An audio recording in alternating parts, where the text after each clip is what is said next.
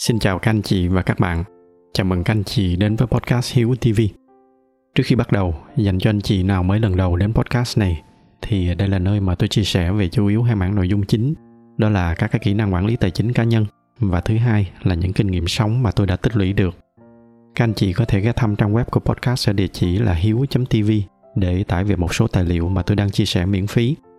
Một lần nữa xin chào các anh chị và bây giờ thì chúng ta cùng nhau bắt đầu chủ đề ngày hôm nay gần đây thì có khá nhiều anh chị nhắn tin về cho tôi. Các anh chị hỏi một cái câu mà có lẽ là cũng đang có rất là nhiều người quan tâm. Đó là thời gian vừa qua, thị trường đã đi xuống khá nhiều. Vậy thì liệu chăng là đã tới cái lúc mà chúng ta nên bắt đầu đầu tư ở trong cái giai đoạn này để mà bắt đáy hay chưa? Thì trong tập ngày hôm nay, tôi sẽ chia sẻ với các anh chị một số cái góc nhìn cá nhân của mình về cái khía cạnh này. Tuy nhiên, trước khi mà đi vào nội dung chính bởi vì đây là một cái chủ đề khá là quan trọng mà nó có ít nhiều ảnh hưởng đến những cái quyết định đầu tư của các anh chị. Do đó cho nên tôi xin có một vài lưu ý. Đầu tiên là tôi phải nói rõ ngay từ đầu, đó là đây là một cái câu hỏi mà không ai có thể trả lời chắc chắn được trăm phần trăm. Tất cả những gì mà chúng ta có thể làm, đó là thu thập thật nhiều dữ liệu và lắng nghe nhiều cái góc nhìn khác nhau. Khi mà đã có đủ kiến thức và hiểu biết, thì từ đó chính các anh chị sẽ tự rút ra cho mình những cái góc nhìn riêng, dựa vào những cái phân tích và kiến thức của chính mình. Đó mới là cái cách nên làm, thay vì là chúng ta cứ nhắm mắt nghe theo lời khuyên của người này, người kia.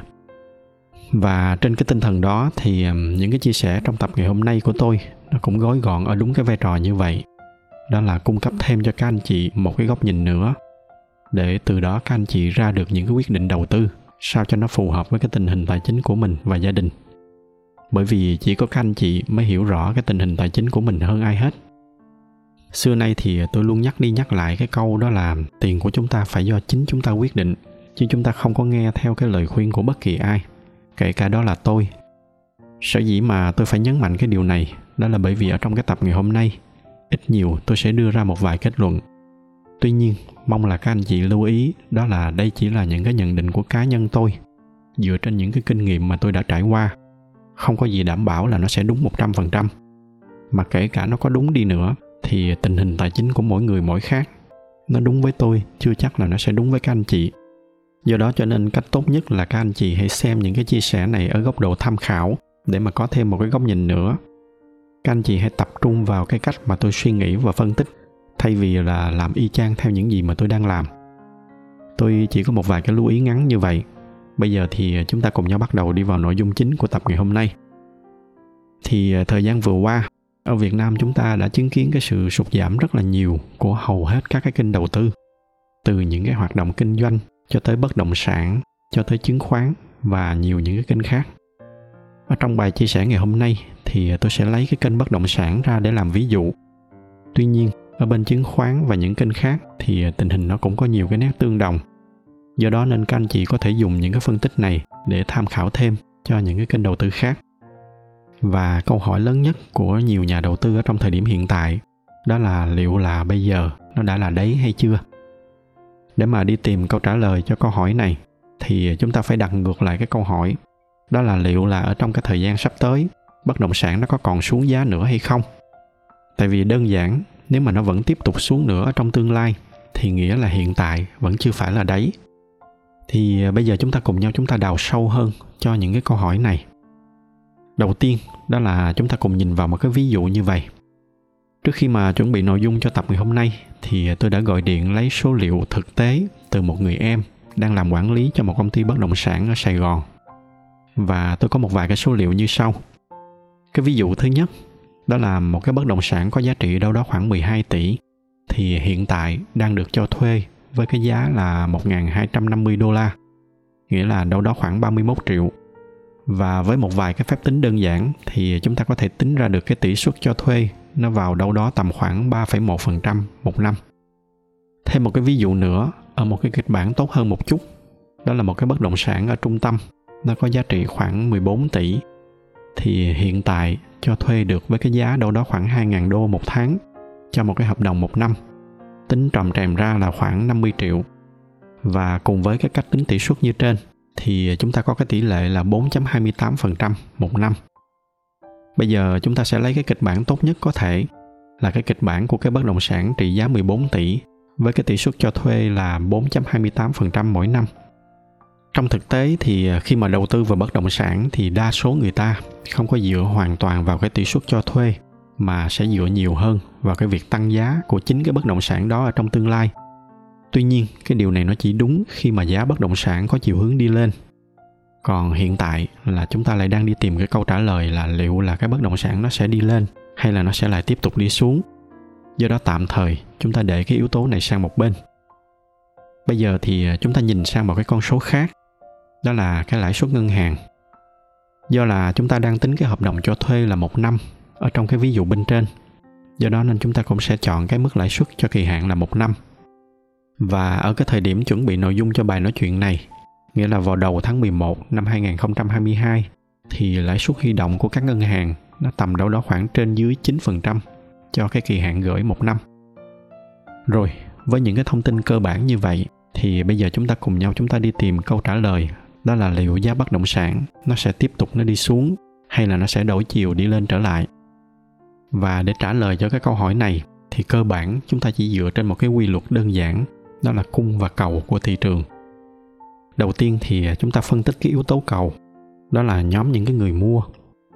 Trong nhóm này thì cơ bản chúng ta có hai nhóm chính. Thứ nhất, đó là cái nhóm mua với nhu cầu là để ở. Và ở trong nhóm này, chúng ta lại chia ra làm hai nhóm nhỏ hơn. Đầu tiên, đó là nhóm những người có khả năng trả liền ngay một lúc 14 tỷ mà không phải vay với cái nhóm này thì chỉ với một vài phép tính đơn giản như ở trên, thì chúng ta có thể thấy là ở thời điểm hiện tại, cái việc mà đem 14 tỷ đó đi gửi ngân hàng thì cái tỷ lệ sinh lời nó sẽ cao hơn là đi thuê hoặc là đi mua để cho thuê. Do đó cho nên cái nhóm này sẽ không có nhu cầu để mà mang 14 tỷ đi mua nhà ở trong thời điểm này. Cái nhóm thứ hai cũng là cái nhóm mua để ở, nhưng mà họ không có khả năng trả liền một lúc mà họ phải đi vay. Nhóm này thì lại càng không nên đi vay để mà mua nhà ở trong thời điểm này có hai lý do chính. Lý do thứ nhất, đó là hiện tại cái room cho vay bất động sản nó đang bị siết lại rất là chặt. Nói cách khác, đó là hiện nay rất khó để mà có thể vay mà mua bất động sản. Cái lý do thứ hai lớn hơn, đó là kể cả có vay được đi nữa, thì cùng với cái bài toán kinh tế như bên trên, chúng ta sẽ thấy ngay là thay vì đi vay rồi trả lãi ngân hàng hàng tháng, thì cùng với cái tiền lãi đó, chúng ta có thể đi thuê rẻ hơn. Với cái cách đó thì chúng ta lại không bị chôn một cái khoản vốn lớn chính là cái khoản tiền gốc khoảng vài chục phần trăm mà chúng ta phải trả cho cái bất động sản đó trước khi mà chúng ta được duyệt cho vay.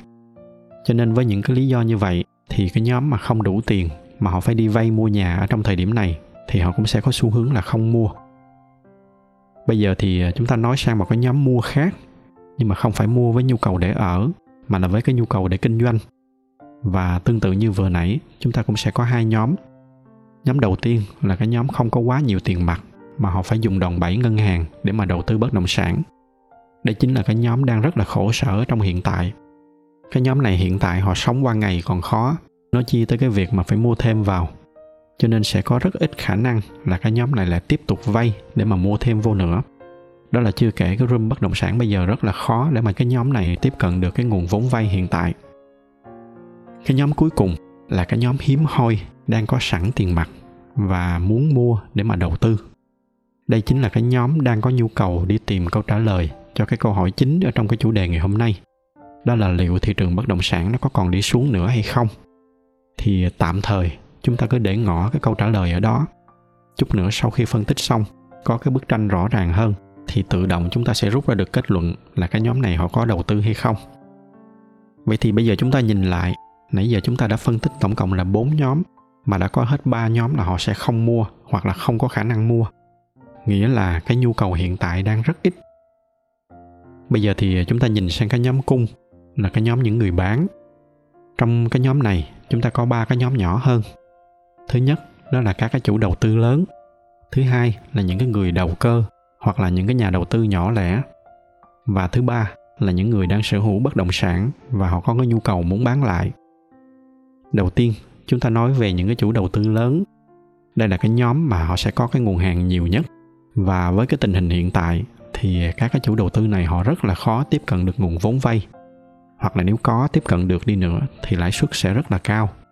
Và do cái nguồn tiền từ ngân hàng khó tiếp cận như vậy, cho nên nếu mà chủ đầu tư nào không có thực lực, thì họ sẽ bị gặp khó khăn. Khi đó thì họ chỉ còn cách là đẩy mạnh cái việc bán các cái sản phẩm đang còn lại để mà lấy tiền về. Hoặc nói một cách bình dân hơn là họ buộc phải xả hàng để xoay đồng vốn và chính vì phải xả hàng gấp như vậy, cho nên họ buộc phải có những cái chính sách khuyến mãi và hạ giá để mà thu hút người mua. Từ đó, nó lại đẩy cái giá bất động sản đi xuống hơn nữa. Đó là với những cái chủ đầu tư nhỏ, không có nhiều thực lực. Còn với những cái chủ đầu tư lớn thì cái tình trạng nó cũng không khác là mấy. Những cái chủ đầu tư này họ sẽ lại càng phải tích cực để mà hoàn tất những cái sản phẩm đang xây dựng gian dở để họ tiếp tục ra hàng và huy động vốn thông qua các cái đợt mở bán mới đồng thời bởi vì thanh khoản thị trường thấp cho nên họ buộc phải tung ra rất là nhiều những cái chương trình khuyến mãi mạnh để mà thu hút người mua. Và đó chính là cái bức tranh thực tế ở hiện tại. Hiện tại chúng ta thấy là đang có rất là nhiều chủ đầu tư lớn họ đang liên tục tung ra các cái đợt khuyến mãi mạnh. Có những cái dự án sau khi mà trừ hết chiết khấu thì giá nó có thể giảm từ 20 đến 30%, thậm chí là 3 40%. Tổng tất cả những cái kịch bản này lại, chúng ta sẽ có một cái lượng lớn bất động sản mới sẽ tiếp tục được đổ thêm vào thị trường, dẫn tới cái nguồn cung nó sẽ tăng cao hơn. Đi kèm với đó là rất là nhiều những cái khuyến mãi trực tiếp vào giá bán từ chủ đầu tư. Nó lại càng dẫn tới cái kết quả là đẩy cái giá của bất động sản tiếp tục bị kéo đi xuống hơn nữa đó là cái bức tranh của cái nhóm thứ nhất của các cái chủ đầu tư lớn bây giờ thì chúng ta nhìn sang cái bức tranh của những cái nhà đầu tư cá nhân những cái người đầu cơ với những cái nhà đầu tư không dùng đòn bẩy ngân hàng thì tôi không nói tuy nhiên, cái số lượng này nó lại không lớn. Đa phần những cái nhà đầu tư họ đều dùng đòn bẩy. Và đây chính là cái nhóm mà khổ sở nhất ở trong hiện tại. Những cái nhóm này khi mà họ đi vay ngân hàng và với cái lãi suất đang tăng cao như hiện tại thì họ rất là áp lực với cái việc trả lãi. Có nhiều trường hợp bị trễ hàng thì họ sẽ còn phải đối mặt thêm với hàng loạt những cái mức phạt khác. Cái nhóm này tới một lúc nào đó họ sẽ không gồng được nữa, thì cuối cùng họ đành phải bán đổ, bán tháo để mà cắt lỗ thậm chí có rất nhiều trường hợp phải bán lỗ, bán thấp hơn giá gốc. Nghĩa là chưa nói tới cái việc là lãi suất nó có tăng cao hơn ở trong tương lai hay không. Chỉ cần cái lãi suất nó tiếp tục nó giữ ở cái mức hiện tại, thì cái nhóm này cũng sẽ gặp rất là nhiều khó khăn. Càng ngày sẽ càng có nhiều người bị ngộp hơn nữa. Mà càng có nhiều người bị ngộp, thì sẽ càng có nhiều người phải bán đổ, bán tháo, và càng làm cho cái giá nó đi xuống. Bây giờ thì à, chúng ta cùng nhìn sang cái nhóm cuối cùng là cái nhóm khỏe nhất ở trong ba nhóm này đó là cái nhóm không phải là nhà đầu tư. Họ có bất động sản và họ có dự định bán. Tuy nhiên, cái nhóm này cũng sẽ bị một cái áp lực. Đó là nếu mà để càng lâu thì giá sẽ càng xuống. Do đó họ cũng sẽ ít nhiều có cái tâm lý là tranh thủ bán sớm để mà thu hồi vốn về. Nghĩa là tuy không đến mức là họ phải bán đổ, bán tháo, nhưng mà ít nhiều thì họ cũng có cái tâm lý là phải tranh thủ bán. Và tổng cộng của ba cái bức tranh này lại chúng ta sẽ thấy là cái nguồn cung nó sẽ càng ngày càng nhiều. Mà cái nguồn cung càng nhiều thì giá sẽ càng giảm. Cộng thêm vô đó là một loạt những cái chương trình khuyến mãi của các cái chủ đầu tư lớn, nó sẽ là càng kéo cái giá đi xuống. Bây giờ tổng kết tất cả các bức tranh lại, chúng ta sẽ thấy là bên phía cầu thì người mua sẽ càng ngày càng ít đi. Bên phía bán thì càng ngày càng có nhiều sản phẩm được tung ra với cái giá thấp hơn thông qua những cái chương trình khuyến mãi hoặc là bởi vì phải bán đổ bán tháo. Từ đó nó kéo theo một cái kết quả hiển nhiên là giá nó sẽ càng ngày càng đi xuống. Tất cả các bức tranh này nó đều xoay quanh một cái chỉ số quan trọng, đó là lãi suất ngân hàng. Lãi suất càng tăng cao thì cái sự chênh lệch này nó sẽ càng xa hơn, nghĩa là cầu thì càng ngày càng giảm hơn, còn cung thì càng ngày càng tăng nhiều hơn. Và cái điều này nó lại tiếp tục nó kéo theo cái giá đi xuống. Và cứ như vậy, cái tình hình này nó sẽ vẫn còn tiếp diễn cho tới khi nào lãi suất vẫn còn trên đà tăng. Và thật ra thì anh chị nào mà có tìm hiểu về kinh tế vĩ mô thì sẽ thấy là những cái điều này nó không có gì mới hết. Xưa nay lãi suất ngân hàng luôn là một cái công cụ quan trọng để mà các chính phủ họ quản lý nền kinh tế. Thông qua những cái phân tích này, các anh chị có thể thấy được là nếu mà lãi suất nó vẫn còn trên đà tăng thì bất động sản nó sẽ còn tiếp tục giảm. Chỉ đến khi nào lãi suất nó đổi chiều thì lúc đó là lúc mà chúng ta có thể cân nhắc là thị trường có khả năng quay đầu trở lại hay không tìm được cái câu trả lời cho câu hỏi này nó cũng đồng nghĩa với cái việc là chúng ta ra được cái kết luận đó là liệu là thị trường đã xuống tới đáy hay chưa và hiện tại, theo cái quan sát của cá nhân tôi, thì lãi suất vẫn còn đang ở trên đà tăng và chưa có dấu hiệu sẽ giảm lại. Hiện tại thì à, lãi suất cho vay trung và dài hạn đang ở cái mức là khoảng trên 12% một năm. và nhìn vào lịch sử thì năm 2012 đã từng có thời kỳ là lãi suất cơ sở nó lên đến 18% một năm. Nghĩa là cái lãi suất thực tế khi đó nó lên tới 20, thậm chí là hai mươi mấy phần trăm.